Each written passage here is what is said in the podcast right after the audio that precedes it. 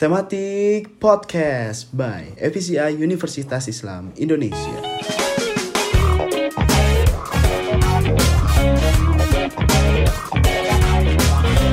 Assalamualaikum warahmatullahi wabarakatuh. Hello everyone, wherever you are, welcome back to one of work program from Foreign Policy Community of Indonesia, chapter Universitas Islam Indonesia, named Thematic Podcast. With me, Fahri Habib Rahman, aka Nathan, with my partner now is Rega Dastara or you can call me Ega.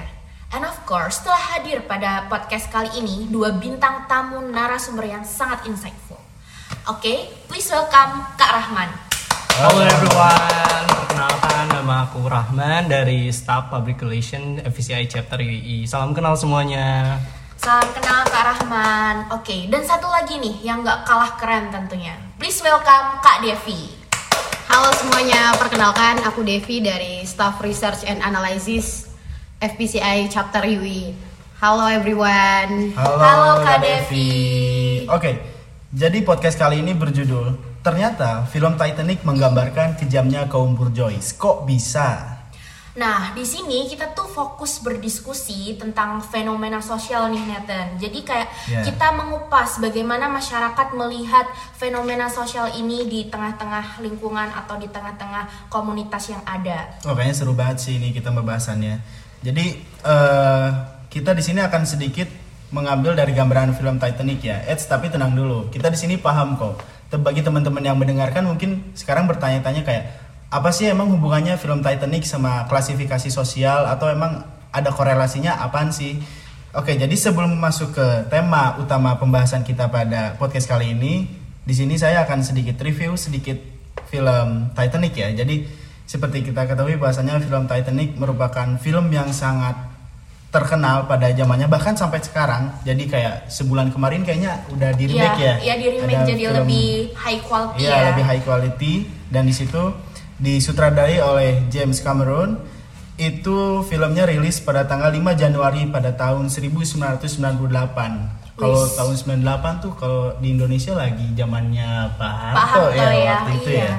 Dan uh, udah buat uh, film sekeren itu dan Iya. bahkan di remake lagi nih. Iya, ini- Makanya kita usung lagi karena emang lagi booming lagi nih Nathan. Iya, apalagi kisah cintanya Jack, Jack sama, sama Rose, Rose, itu ya. kan sangat ibarat kayak Romeo and Juliet pun kalah lah Iya, gitu kan. udah- Itu sangat fenomenal lah. ya. Siapa sih yang nggak tahu kisah cintanya Jack sama Rose. Gitu kan.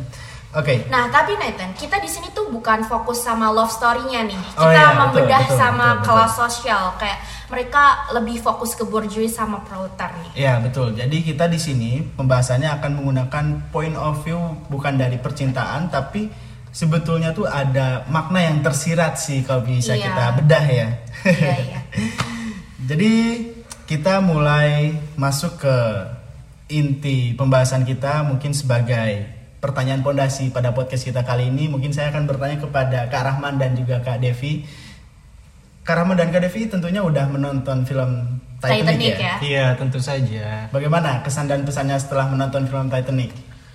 Jadi itu merupakan sajian film yang sangat-sangat keren ya Iya. dari pandangan aku pribadi. Soalnya di situ kita tidak hanya uh, melihat bahwa uh, seperti yang sempat dijelaskan oleh host kita tadi bahwa bukan mm, uh, hanya soal tentang kisah percintaan, tapi iya. jauh dari itu ada value-value yang bisa kita pelajari tentang bagaimana uh, kelas-kelas sosial dalam kehidupan gitu sih. Iya Iya, benar sekali apa yang dikatakan Kak Devi. Kalau kita tuh tidak hanya menikmati entertaining dari romantisme Rock and J, Ro- Rose and J, tetapi Iya. kita juga belajar dari eh, bagaimana sih konsep sosial yang ada di dalam film Titanic itu. Iya sih, terus di sini tuh ternyata tuh uh, film Titanic nih ada implementasinya tau Nathan. Oh iya, Jadi apa tuh? ada implementasi tentang Marxisme kalau tahu. Oh iya itu yang soal ini ya burjois sama proletar itu iya ya. benar. Eh. Nah kalau hal itu mah Kak Devi ahlinya. Oke jadi kalau begitu kita mau nanya ke siapa dulu nih ke Kak Rahman atau Kak Devi dulu yang bersedia menjawab? Kak Devi dulu Kak ya. Devi ya, Oke, Iya. boleh boleh. Oke, jadi sebagai pertanyaan pertama, ini kita mempunyai pertanyaan. Menurut Kak Devi, Eh, apa sih implementasi strata sosial di kelas penumpang Titanic itu dan menurut Kak Devi tuh apa aja dampak strata sosial yang terjadi di kehidupan masyarakat kali ini nih?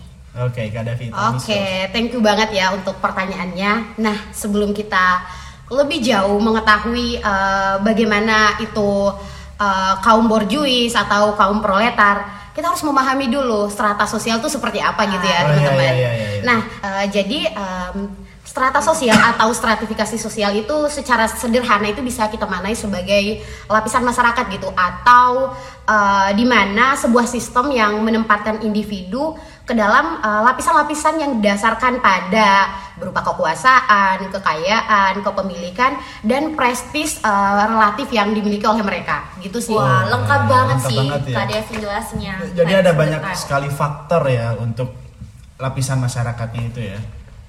Kalau Menurut gimana? menanggapi kali? Kalau dari aku karena ini berbicara dengan Titanic yang di mana adanya perbedaan klasifikasi sosial yang terdapat dua yaitu borjuis dan proletar. Iya. Mungkin dari ditinjau dari prinsip marxisme ini Hmm. kita mengambil prinsip historis materialisme yang di mana dalam menjus- menjustifikasi identitas sosial itu ditentukan dengan materialisme yakni kekayaan suat- sesuatu kelompok. nah, dalam film Titanic ini kebetulan terdapat dua kelompok yaitu borjuis dan proletar yang di mana kapal Titanic ini isinya itu oleh para bangsawan yang biasa Ya, disebut ya, ya. sebagai kaum aristokrat. Iya. Sedangkan Ya, borjuis itu sendiri Iya, ya, yang ya? borjuis itu sendiri. Sedangkan yang si kaum kaum yang Jake mereka harus bekerja untuk menjalankan mekanisme berjalannya kapal Titanic itu. Oh, berarti bisa disimpulin waktu eh, di implementasinya di Titanic itu dari atas sampai ke bawah itu udah jelas ya kaum proletar di mana, kaum borjuis iya, di iya, mana. iya. Kita bisa lihat soalnya di adegan film Titanic sendiri ya kalau kaum kelas 1 kayak eh, kaumnya Rose dan keluarganya itu kan berada di deck paling atas Iya, nih iya, iya. karena mereka itu keluarga bangsawan atau keluarga yang sangat berpengaruh pada saat itu. Nah, sedangkan Jake dan kawan-kawannya ini eh, termasuk deck yang paling bawah nih. Soalnya Iya, kenapa nih? paling bawah. Ya, soalnya ada juga salah satu scene yang bahkan si Jack itu dapat tiketnya itu karena bermain judi. Kalian ingat gak? Ada Iya. salah Iya, satu iya, scene iya. yang sebelum masuk ke kapal itu kan. Iya. Dia Jack main judi akhirnya ya udah dia dapat tiket untuk masuk ke kapal Titanic. Iya. Ya mungkin bisa dilihat juga ya yang pas saat Jake baru dapat eh, tempat tinggal dalam Iya. kapal itu Iya. mereka dibedakan sebagai kelas-kelas Iya. kayak Iya. kelas 1, kelas 2 dan kelas Iya, 3 iya, yang di mana Jake itu termasuk dalam kelas yang ketiga. Iya, Iya, iya, Yang iya. paling akhir ya Iya, berarti paling Karaman akhir. ya. Apalagi tempat tinggalnya kayak penjara gitu Iya. kan. Dibandingkan kayak Rose yang tinggal dalam kemewahan kayak Iya, gitu. glamorisasi ya. Tapi kalau uh, dari kisahnya yang ada di dalam film Titanic, kalau kita coba narik ke kehidupan kita sekarang tuh, uh, menurut aku tuh kaum borjuis dan kaum proletar tuh memang dua hal yang menurut aku tidak bisa dipisahkan gitu dan akan selalu ada gitu loh Oh, teman-teman. iya. Wah. Uh, karena kenapa? Uh, kaum borjuis itu kan merupakan kaum pemilik modal ya, yang punya kapital dalam intinya. Iya. Sedangkan kaum proletar itu adalah uh, buruh, pekerja gitu, kelas pekerja. Dan memang pada realitanya memang seperti itu akan selalu ada inequality atau ketimpangan yang terjadi gitu. Iya, iya, iya, akan tetapi yang menjadi poinnya itu bahwa eh, akan selalu ada orang terkaya di dunia, akan selalu ada kelas pekerja, akan selalu ada Elon Musk Elon Musk selanjutnya iya. dan akan ada selalu ada, ada kayak dan akan selalu ada kayak semacam buruh-buruh yang bekerja. Karena kenapa? Kaum borjuis itu membutuhkan kelas pekerja untuk bisa meningkatkan kapitalnya untuk terus memutar-mutar uang mereka. Sedangkan kaum proletar pun membutuhkan kaum borjuis. Karena kenapa? Mereka tidak bisa survive kalau nggak ada kapital gitu sih dari oh, aku berarti bisa disimpulin nih dari apa tadi yang dibawa Kak Devi. Berarti Iya. eh, itu ya semacam life circle gitu ya. Bener. Eh, kalau ada simbol simbiosis mutualisme. Jadi kaum borjuis saling membutuhkan kaum proletar dan sebaliknya. Nah ini kayaknya kelihatannya sangat sinkron ya sama dengan pandangannya Kak Rahman nih. Gimana Nah, nih Kak Rahman? Punya, punya argumen yang cukup Iya. menarik juga nih.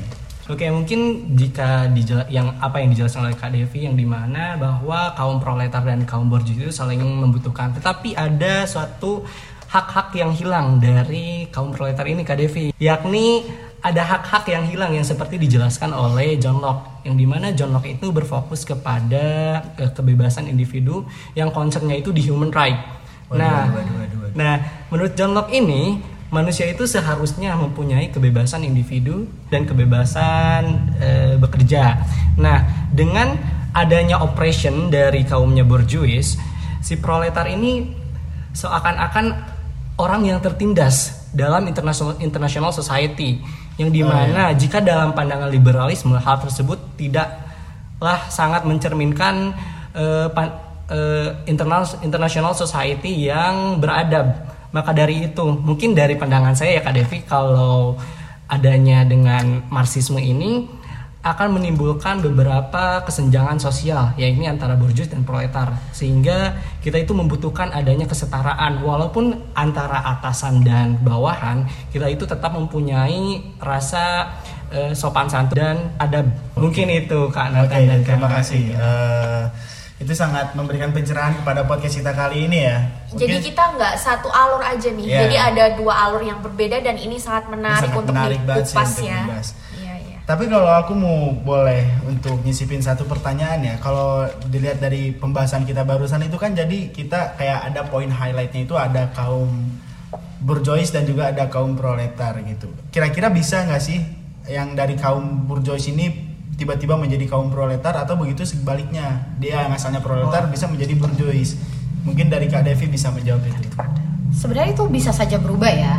Karena maksudnya kayak tidak selamanya yang dulunya jadi kaum borjuis akan selalu jadi kaum borjuis Oh, iya. yang dulunya kaum prole- proletar akan selalu jadi kaum proletar. Itu bisa berubah sih menurutku tergantung daripada eh, gimana gimana merekanya gitu. Gimana Kayak- cara meraihnya iya ya, betul Iya, iya, sekali. dari kayak mungkin eh, bagi kelas pekerja atau kaum proletar tuh mereka eh, dari upah-upah yang didapatkan terus mereka mendirikan sebuah perusahaan dan lain sebagainya memutar uangnya kan itu bisa Iya, menambah iya, iya. kapital kan dan itu udah masuk dalam penempatan kaum eh, berjuis gitu sih menurutku Ya, ya, berarti Iya. itu sifatnya tidak absolut ya. Semua tuh bisa ada pergerakan mobilitas sosial ya. betul Iya, sekali Dan semua punya hak yang sama nih. Jadi Iya. nggak bisa dipukul rata juga. Oke, mungkin Mas Rahman mempunyai tanggapan. Ya mungkin aku setuju ya dengan Kak Devi kalau bakal adanya eh, perpindahan sosial Iya. ya misalnya dari borjuis ke proletar atau sebaliknya karena mungkin ha- hal-hal tersebut difaktori dengan beberapa hal yang pertama kayak ekonomi,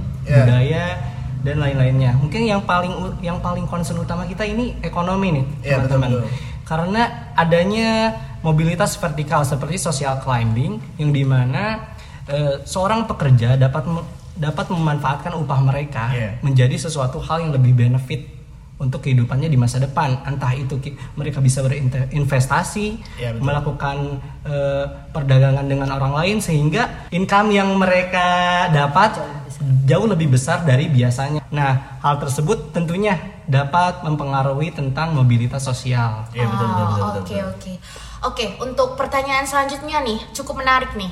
Nah pengen tahu nih eh, tanggapan atau sudut pandang dari Kak Devi dan Kak Rahman tentang narasi kegejaman rau kaum borjuis. Waduh. Kayak gimana nih? Jadi kayak gimana sih ke- kekejaman kaum borjuis terhadap strata sosial yang digambarkan di eh, film Titanic sendiri? Ya. Mungkin Kak Devi dulu nih boleh tambahin. Oke, jadi uh, kalau kita bisa merecall kembali gitu ya, Boleh. bagaimana uh, tayangan ataupun yang disajikan dari film Titanic itu, Iya, iya. uh, aku ada satu scene sih di mana pada saat itu bahkan dari pembagian sekoci-sekoci gitu kan dibedakan gitu Oh, kan, iya, banget, berdasarkan ingat kelas kan gitu. Jadi yang kelas borjuis tuh Didahulukan. didahulukan dengan skoci yang lebih mewah dan lain Iya. sebagainya gitu. Ya kita tahulah uh, kaum borjuis itu dengan segala glamour dan lain sebagainya gitu. Sedangkan kaum proletar itu karena dianggap ya sebagai buruh yaitu men- uh, mereka itu ditempatkan uh, orang mereka itu ditempatkan uh, ya udah karena mereka kelas pekerja kelas buruh ya udah di bawah mereka gitu. Iya, iya, iya, jadi di situ ada permainan kekuasaan gitu. Jadi kaum borjuis tuh ngerasa mereka punya power jadi bisa menekan tuh kaum proletar gitu sih. Oke, mungkin yang seperti apa yang dijelaskan oleh Kak Devi, bahwa film Titanic ini menggambarkan tentang keserakahan dari kaum borjuis terhadap kaum proletar. Karena ciri khas dari kaum aristokrat atau borjuis ini mereka mempunyai ciri khas dalam berlawa perlawanan pada nilai yang sudah ada seperti nilai kemanusiaan. Selain itu, mereka pasti mempunyai rasa lebih tinggi terhadap kaum kaumnya sehingga mereka dapat mengeksploitasi. Nah, dalam film Titanic ini dianalogikan sebagai eh, kapal yang membawa budak untuk dibawa ke penjara. Oh Nah, ya karena migrasi itu sendiri ya Nah, Kak Rahman ya. Ya, hal tersebut juga ada hubungannya dengan eh, istilah yang dari Thomas Hobbes yaitu homos homo hominis lupus yaitu manusia adalah serigala bagi manusia lain sehingga kaum borjuis ini selalu menindas atau mengeksploitasi pada kaum proletar itu sendiri. Iya iya iya. iya. Oh iya. Jelas banget ya eh, pemaparannya dari Kak Devi dan Kak Rahmani. Oke, selanjutnya Nathan mungkin kamu ada pertanyaan lain yang bisa diulas untuk narasumber kita kali ini? Oke, jadi pertanyaan berikutnya itu adalah eh, kira-kira mungkin gak sih konsep kekejaman yang pada film Titanic itu masih terjadi pada kehidupan kita zaman sekarang gitu loh. Oke, kalau kita lihat dalam film Titanic itu sendiri ada scene yang di mana menggambarkan perjuangan Rose dengan konsekuensi dari hubungan uh, dari hubungan disfungsionalnya dengan orang tuanya gitu. Iya. Nah sejak kecil ia itu diwajibkan untuk mengikuti norma sosial yang diterima uh, di masyarakat yang lebih Iya, tinggi iya. gitu. Iya, iya. Di mana Rose melihat seorang ibu mengajari putrinya yang berusia 4 tahun untuk menjaga postur tubuh yang benar dan memegang cangkir teh. Iya. Nah inilah yang dialami Rose sebagai anak gitu. Dan dia juga bosan dengan semua kebiasaan yang menjadi ciri dari kelas sosial yang tinggi gitu. Namun dia bahkan tidak bisa menolak perintah ibunya bahkan menjadi pada saat dia menjadi gadis dewasa berusia 17 tahun. Iya, iya. Dan itu menurutku sangat relate ya dengan Iya, kehidupan iya. sekarang, apalagi perempuan gitu loh dituntut untuk kamu harus cantik, kamu harus bisa masak, kamu harus bisa ini, bisa Serba itu bisa ya, Kak, gitu. ya? Apalagi standar kecantikan di kita kan agak gimana gitu. ya. Ekstrim. Iya, juga ya. bener Ekstrim, banget. gitu Terus ya. kayak dan menurutku hal-hal seperti itu masih terus dilanggengkan gitu loh sampai sekarang dan mungkin karena kita tuh dilatih dari kecil gitu. Uh, aku pernah mendengar satu ungkapan gitu bahwa dia mengatakan tuh kita sebenarnya itu merupakan uh, anak kandung dari patriarki. Jadi nggak apa-apa kalau teman kalau teman-teman semuanya durhaka sama patriarki gitu. Oh, keren, keren, keren, keren, kelas, keren. kelas, kelas. Aku setuju ya dengan pendapat dari Kak Devi karena mungkin yang digambarkan dalam film Titanic ini yang perlakuan ibu atau beberapa keluarganya terhadap Rose itu merupakan satu praktek patriarki. Yang di mana pada zaman dulu itu norma kebangsaan itu diharuskan bahwa perempuan itu harus selalu feminis. Tidak boleh eh, merokok tidak boleh eh, jadi pelacur atau dan lain-lain. padahal pada prakteknya manusia itu mempunyai hakikat yang sama Iya, baik betul, betul. baik laki-laki dan perempuan karena kita mempunyai gender equality. Mungkin betul ditekankannya kepada Iya. gender equality yang harus kita implementasikan untuk menjadi resolusi untuk menciptakan peradaban yang lebih baik. Iya. Oh, nah dari Kak Rahman sendiri tadi nih ada contoh Rose eh, yang dikekang oleh ibunya atau terikat dengan feminisme. Kita juga bisa lihat di scenes waktu Rose dan Jack, eh, di mana saat itu Jack eh, mengajari cara bagaimana untuk menjadi kaum proletar sejati dengan salah satunya eh, mel- bagaimana cara meludah dengan benar Ya, ya. ataupun merokok dengan benar, bahkan melakukan tap dance yang ibaratnya saat itu dilakukan hanya oleh kaum proletar sendiri nih guys. Iya iya iya ingat banget tuh ada sini itu tuh. Oke mungkin pertanyaan berikutnya itu adalah apakah strata sosial yang sekarang itu sudah ada sejak lama dan kemungkinan itu bisa dirubah nggak sih untuk ke depannya? Oke, jadi uh, menurutku nih ya, strata sosial di kehidupan sekarang tuh sudah dibentuk sejak lama sih. Buktinya itu Iya. digambarkan dalam film Titanic yang tayang pada tahun 98 Iya, gitu. sih. lama banget sih itu. Jadi uh, udah udah dibentuk sejak lama dan tumbuh hingga sekarang gitu. Dan fenomena dari uh, strata sosial atau stratifikasi sosial ini akan selalu ada dalam kehidupan manusia, sesederhana apa pun kehidupan mereka. Iya. Mungkin bentuknya berbeda satu sama lain gitu. Semua tergantung bagaimana mereka menempatkan menempatkannya gitu. Aku tambahin ya. Iya boleh boleh. Jadi stratifikasi berdasarkan status sosial itu dilihat dari hak dan kewajiban individu dalam masyarakat. Jenis strasi, hmm. jenis stratifikasi ini, jenis strata ini juga bisa berubah tergantung di mana tempat individu itu berada gitu. Jadi pada intinya stratifikasi sosial itu tidak bisa dihindari keberadaannya di dalam masyarakat. Sebab strata itu memberikan gambaran tentang adanya sesuatu yang dihargai dan dianggap penting oleh masyarakat gitu. Gitu sih menurutku ya. Oh, Iya. jadi Kak Devi ini lebih menekankan kalau sebenarnya di lingkungan masyarakat itu tetap butuh kok adanya strata sosial ya untuk eh, mungkin kebutuhan kaum eh, borjuis ataupun proletar ataupun Iya. sel- sebaliknya ya Nathan ya. Mm. Jadi eh, kalau kita bisa dirangkum dari awal, adanya fenomena klasifikasi sosial atau kelas sosial ini bisa terjadi karena secara alami atau bisa juga karena sengaja dibuat gitu. Tapi itu semua mempunyai sisi positif dan juga sisi negatif. Nah, tugas kita sekarang itu bagaimana eh, dengan ada atau tidak adanya kelas sosial itu tidak mengganggu kepada keharmonisasian kehidupan kita dalam bermasyarakat. Nah, jadi mungkin terakhir kita boleh nih minta saran dari Kak Rahman atau Kak Devi kira-kira eh, ada nggak sih cara atau upaya yang dapat dilakukan masyarakat Indonesia dalam menyikapi terkait adanya klasifikasi sosial ini agar terhindar dari perpecahan antar kelompok gitu loh. Oke, jadi kita semua ini mempunyai kehidupan kondisi sosial yang berbeda, tapi kita tetap hidup berdampingan tanpa adanya konflik antara satu kelompok dan kelompok lainnya. Mungkin Kak Rahman bisa dulu. Oke, dikarenakan kita hidup di Indonesia dengan landasan Pancasila, yang di mana kita mempunyai prinsip Bhinneka Tunggal Ika, berbeda-beda tetapi tetap satu. Wah. Nah, dalam Bhinneka Tunggal Ika kita, Bhinneka Tunggal Ika itu sendiri, kita diajarkan untuk saling bertoleransi terhadap sesama, walaupun kita memiliki banyak perbedaan, baik itu Iya. dalam agama, baik itu dalam ekonomi dan lain-lain. Nah, hal tersebut mengajarkan kita bahwa adanya perbedaan membuat kita menjadi eh, masyarakat yang lebih beragam untuk menjadi lebih satu. Ya, ya. Ya. Hmm. Intinya saling membutuhkan begitu Iya. ya. Jadi saling timbal balik eh, satu sama lain dan tidak mem- eh, menjadikan ter- hal tersebut menjadi suatu masalah. Nah, untuk Kak Devi sendiri nih, bagaimana tanggapan Kak Devi eh, saran atau pesan yang mungkin ingin disampaikan? Jadi eh, benar juga sih apa yang disampaikan oleh Rahman tadi, apalagi dengan kondisi Indonesia yang kita tahu beragam budaya, ras, suku dan lain sebagainya macamnya. Jadi yang poin yang paling penting itu toleransi sih Iya, menurutku ya. Jadi tuh eh, jangan sampai ada sekat antara kita gitu loh. Ya, Ya. betul, betul, betul, betul, betul, betul. Maksudnya kayak jangan sampai ada sekat meskipun kita tuh dari kaum borjuis ataupun kaum proletar gitu. Jadi kita harus saling menghargai satu sama lain. Jadi dan juga kita perlu membuat uh, setiap hal itu dapat diakses oleh semua orang gitu, Ya, tidak hanya ya. dari kaum Hmm. borjuis Setuju, borjuis setuju. doang gitu. Ya. Gitu sih menurutku.